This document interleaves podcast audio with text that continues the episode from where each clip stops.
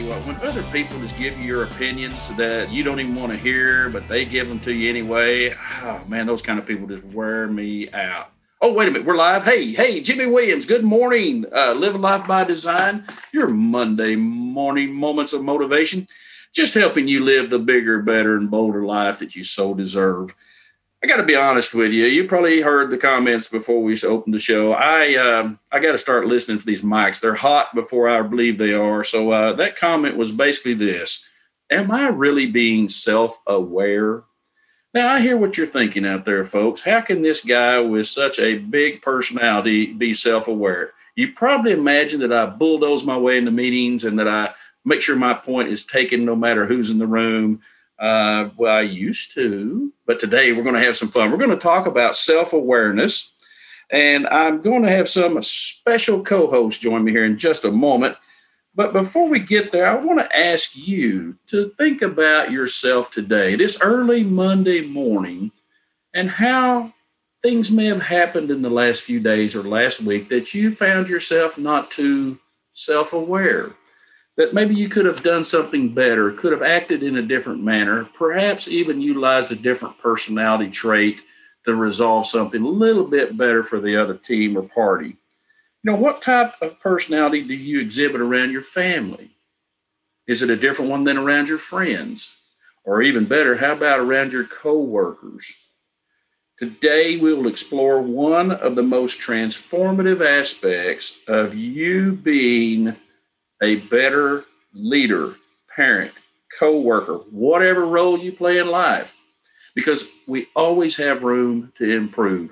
Steve Jobs, I love Steve Jobs from a personality perspective as well as a leader. He had such quotes as, I don't come to work because I get to, I come to work because I want to. See the difference? He is very self-aware of where his talents and passions lie. And he created a wonderful company we all know today as Apple. So before we jump in on this most interesting topic to me, I am excited to have with me today, I call her the co-host with the most, my friend, Lori Few. Glad to have you, Lori. Good morning. I have to say, I feel like you might have picked this topic because you're trying to secretly tell me something without telling me something. I'm very aware. No. That maybe Lori needs to be more self-aware. I mean, I, I, this is going to be a very interesting topic this morning, ladies and gentlemen, because I'm not so sure. I, I, I feel like I, it's been the bait and switch. Maybe maybe this is Jimmy's publicly public way of telling me, Lori, you need to check yourself. I, I don't know. We're, we'll see. Let's just say, folks, that you get the unvarnished truth here on Live a Life by Design. And I have called Lori Few out now. No, Woo! not at all. I'm, not at all. It's making me nervous. Lori, to be very honest with you, this topic is something I feel that a lot of our listeners and subscribers could learn from, maybe pick up a few tips of things of what to look for in their own actions. You notice I didn't say in Lori's actions, because being yes. self-aware, right? Self-aware means we look at ourselves, right, Lori?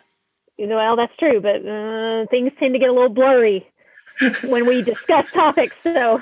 You know, I don't want to get biblical, but there's that phrase in the Bible, that verse that says, how can you see that splinter in the other person's eye with the beam in your own, right? Oh, so yes, yes. Not to get too biblical this morning. But so one of the things, Lori, that I am reading and studying recently is about self-awareness. I have a very wise, very wise person indeed that helps keep me very self-aware. Her name's Dina. And so...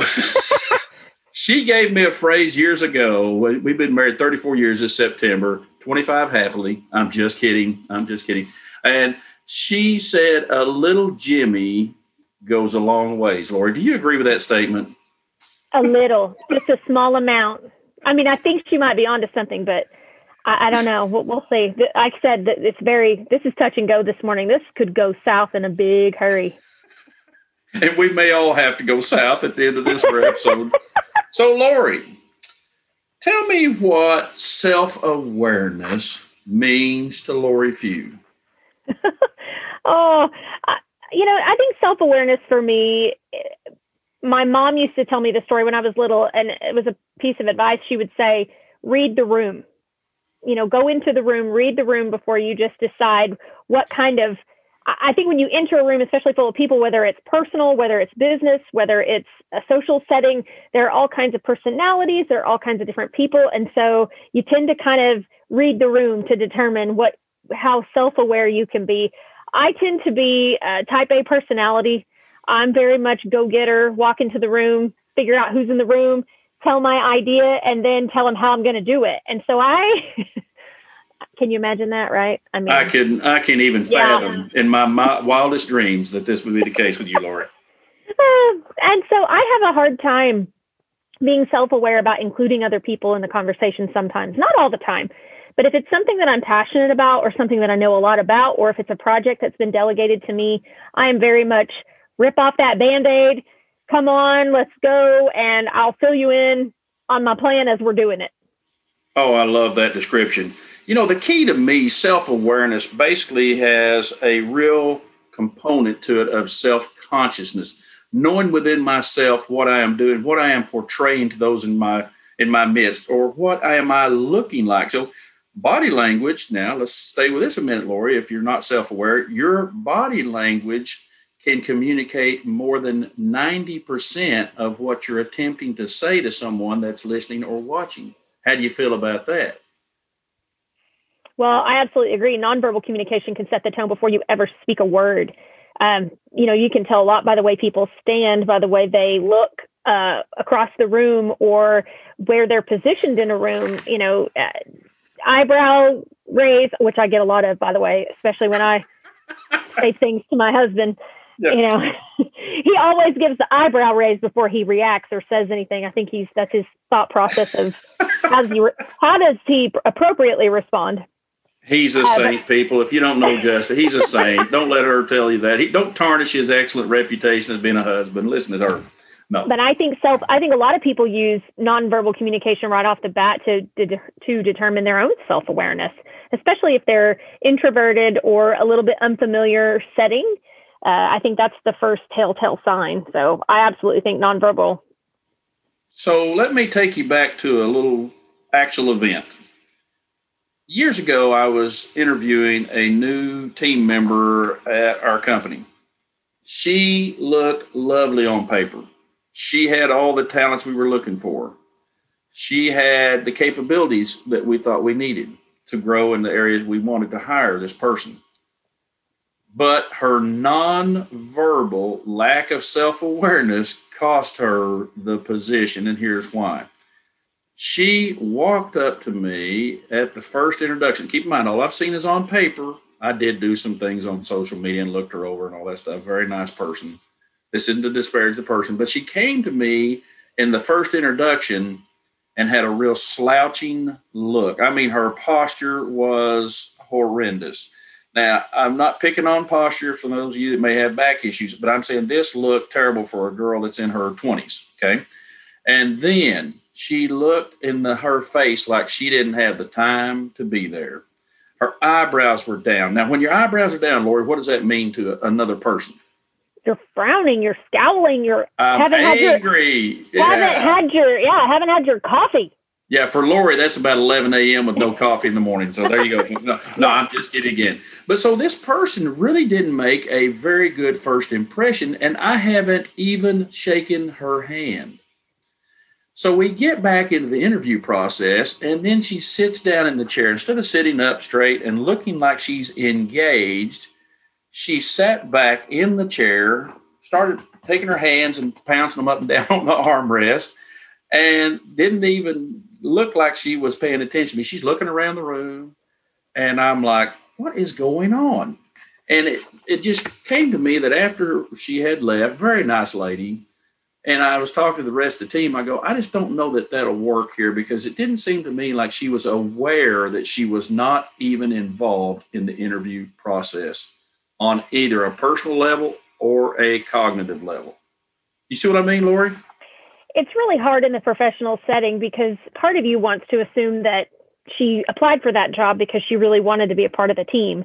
Um, but sometimes I think it's just lack of training, especially with young people. I work with a lot of young people, and the first thing that we talk about in the interview process is it's all about the perception. You have to know what you're going into, and you have to know those uh, traits about yourself. If you know that you're nervous and you're a fidgety person, don't wear jewelry, something that you're going to fidget with. If you know that you're an introvert and you don't really interact right off the bat, like if it takes you a minute to warm up, we try to work on some of those coping and, and uh, mechanisms to kind of ease that so that you don't come across that way, because that is absolutely true. You can be stellar on paper, and the moment you walk into that room, if you're not self-aware about the things where you need to uh, grow or be better, then it really can ruin an opportunity that you didn't even know you really wanted until it was too late. Absolutely. So what I want to understand today, Lori, and I'd like your help in understanding this a little bit more, is to me that self-consciousness, knowing who I am and where I am and in what situation I find myself, takes some self-awareness. It takes the fact of having a combination of, of not just mental, but physical, even contextual factors. So she was in an office setting with a gentleman wearing a suit and a tie. That in its context alone should have said, hey, I think he may be serious about this company. You know, I mean, you, you have to look at visual cues, right, to know about yes. self-awareness. So, so let's concentrate today and explore this importance of self-awareness in different settings or in, in the areas of context within whom we are seeing ourselves as a party. So, for example, in a group setting or whatever. So, with that, Lori, real quick, tell me a situation of a meeting. Describe the factors that came to play that you noticed that you, not someone else, may not have been self-aware enough of the situation. Does that ever happen to you? I, it has happened, um, probably more than I even realized. There have probably been some meetings but that I've walked out of, and people have said, "Woo, I, ooh, she needs to take it down a notch." Uh, I, I tend to get really... Can you imagine me taking it down a notch? I got to um, tell you, Lori, I cannot even picture this. Well, uh, I had a meeting where I went in and pitched a series of ideas, which I thought were brilliant, by the way, because I, I thought... I, you know, which I thought were brilliant. Folks, that's you self-awareness. She knew yes, the quality of the idea. I was going to say, are you, you're saying I'm not brilliant, Jimmy? No, no. It was just how you phrased it. And it was a great idea. That's confidence, Lori. That's what that is. Well, th- come to find out, uh, none of my ideas were picked up from that meeting. In fact, half of the people in the room I actually offended.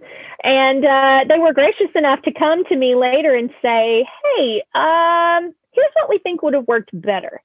Uh, and these are the reasons that we didn't accept your idea or your proposal. And while I was standing there, of course, horrified and crushed, uh, one, that they didn't pick my what I thought was a brilliant idea, but two, that I had actually come on so strong that I offended someone was was really more hurtful to me, because that was my absolute last intent.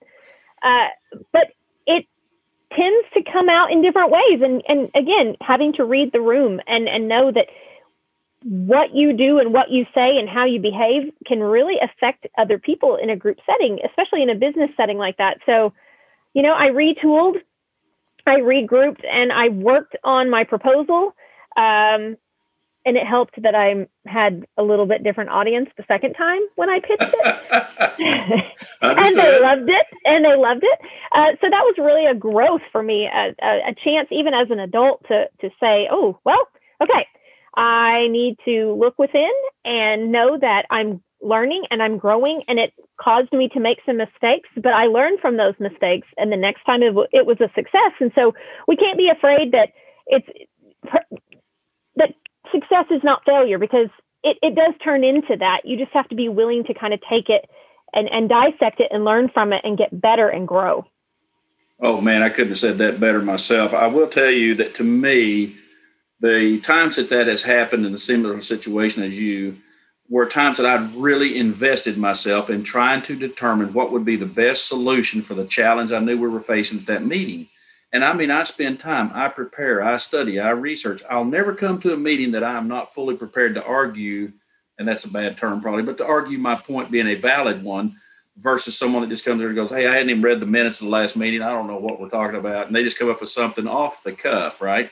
And I um, was approached by a chairman one time of a very prestigious board that they had asked for my input. I was young in my career. I was in Tulsa. And I really had a heart and passion for this group called the Arthritis Foundation, because I, my family suffers from arthritis, both rheumatoid, inflammatory. My wife has inflammatory arthritis in one of her knees. I mean, this is this is a, a real personal thing for me. And we were facing a challenge of how could we fund our programs, because we were running out of funds, as most nonprofits do at one point in, in their lifetime. And I had about three great ideas. I mean, I spent the entire weekend, and this was a Tuesday evening meeting. And I said, I put the effort for it. I even had it. This was before PowerPoint. So I had this all down on the yellow pad going, hey, here's something I can do. And I put it up on the, the drawing board. And I just really pitched this thing. And every time they wanted to tweak something, I just denied it. I was horrible. I summarily put aside anyone's comments thinking, this is what we got to do. We're running out of money. I know this will work. And the chair of the meeting afterwards came to me and he said two things. He said, I love your passion you bring to these meetings, but I don't appreciate your ability to shut others down because they didn't agree with your idea. Man, it was oh. like a boot to the gut, right? Had a lot of respect for this gentleman, still do. But when he said that, I love your passion, he didn't just come out and say one negative. He caged it with a positive. And then he said, hey, but you need to not shut people down summarily because they don't agree. I was not self-aware. So what we're, Lori and I are trying to say today for you is look within yourself before you speak, before you say something, before you look at that person, make sure that facial cue is not one that's angry looking. So another friend of mine, Lori, you're going to laugh. One of his team came up to him and said, I need to talk to you after the meeting. They'd had just a normal weekly staff meeting.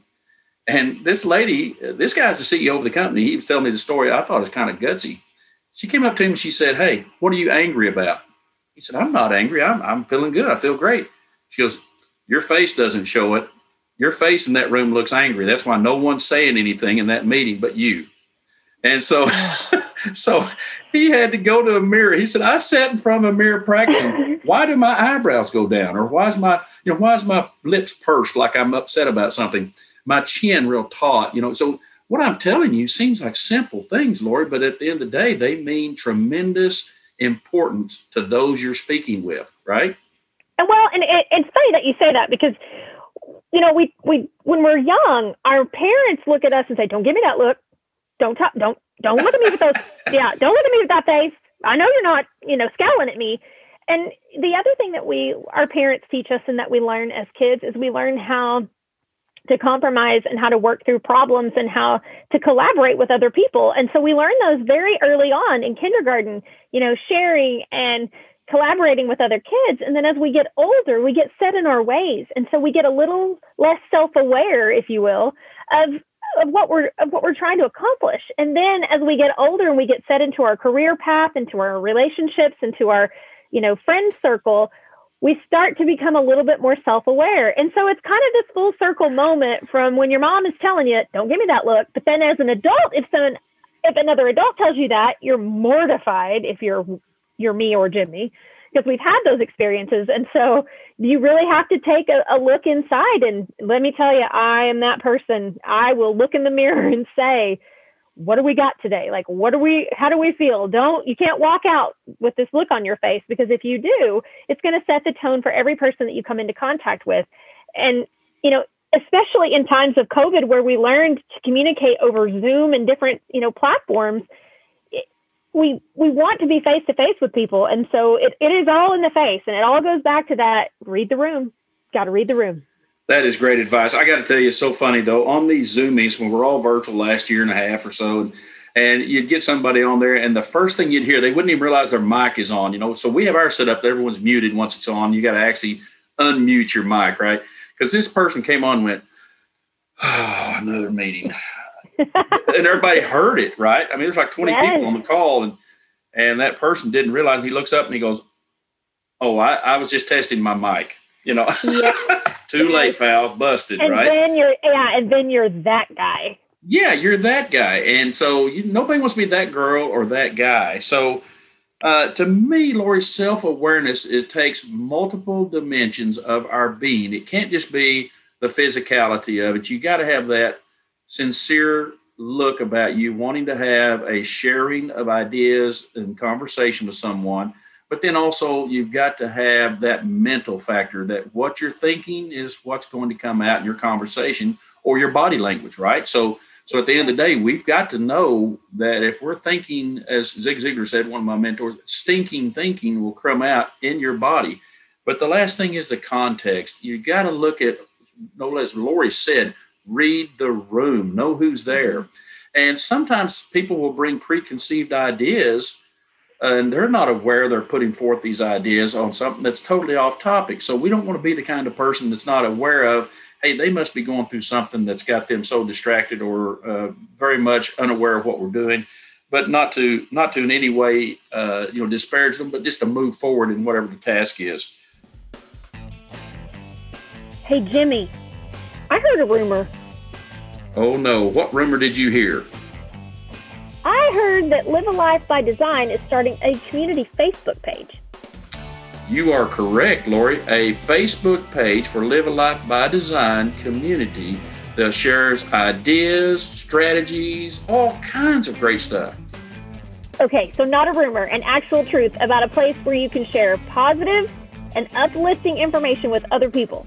Yeah, sounds crazy, right? Who would have thought positive and uplifting on a social media platform? But starting the first week of August, that's exactly what we're going to do, Lori, so our listeners can have input on the show.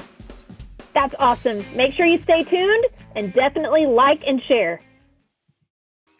Well, and I think one other thing to think about in terms of context is in a generation where we're growing up with things like social media and texting and messaging apps, the way we communicate often can get misinterpreted based on how we choose to read a certain email or message.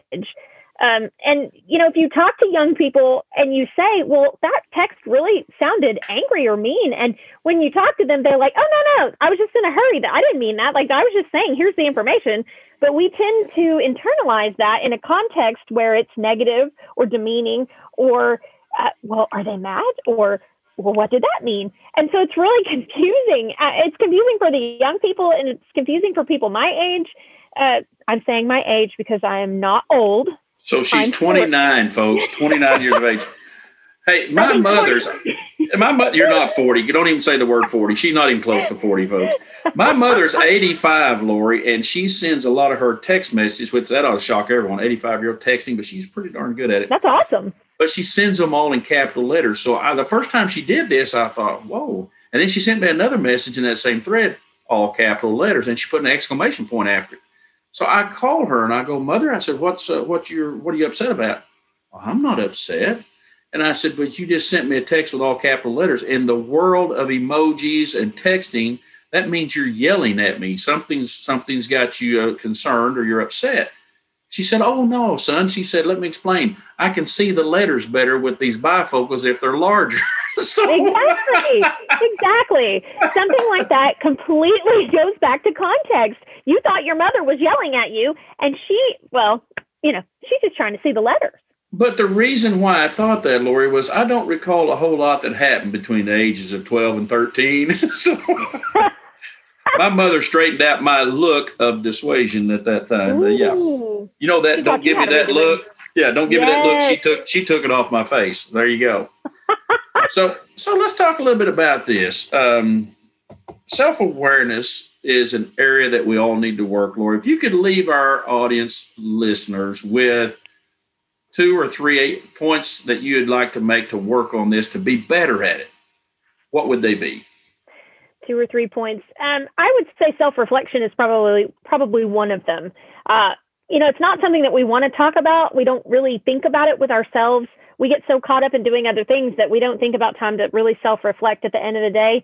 Um, again, going back to Jimmy's advice of journaling, which has really kind of revolutionized my thought process at the end of the day. Yes, you're welcome. I said it. I'm very uh, aware. I'm very aware that you said it. But I think self-reflection is really important, just kind of decompressing from the day and, and looking at what you did right versus what you think you could improve on. Um, I, I think that is very, very, very important, just not only in this subject or this arena, but in everyday life. Um, being confident, uh, confident enough to say to someone, hey, are you okay? Like today didn't really go that well, or I was kind of getting a vibe, and knowing that it's okay to ask. I think sometimes people are afraid to, you know, confront someone, and it's not really a confrontation, although in society right now, everybody kind of seems to be on edge. Um, but that goes back to the topics that you and I've discussed about being a little bit, you know, kinder to yourself and to others and not being so presumptive. Um, and so maybe, maybe the third one is just to, you know, have fun. Like, being self-aware can be fun. Uh, it can be a little awkward. It can be a little tedious. It can be a little stressful, but you have to laugh at yourself. Uh, you have to be willing to kind of look at that experience or exchange between someone. You know, you and I talk a lot about exchanges in the coffee shop. Uh, and, and I accidentally called the same barista the other day. I thought he was the guy that made my coffee the day before, but it turns out it wasn't.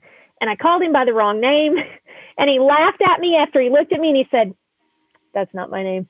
And I felt really, really bad. And so in that moment, I had to be self-aware that I just really socially been awkward. And I said to him, "It's okay. Tomorrow I'll do better." And I laughed. And she left with a triple shot of whatever necessary to get her going that day after she made a faux pas. I get that. I get that. I, I try.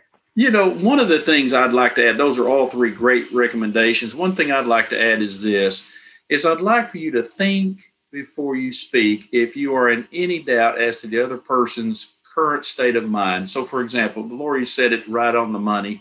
Everyone's stressed nowadays for whatever reason, either it's isolation or the working from home, the stress, the kids have been home, not in school this summer, whatever it may be.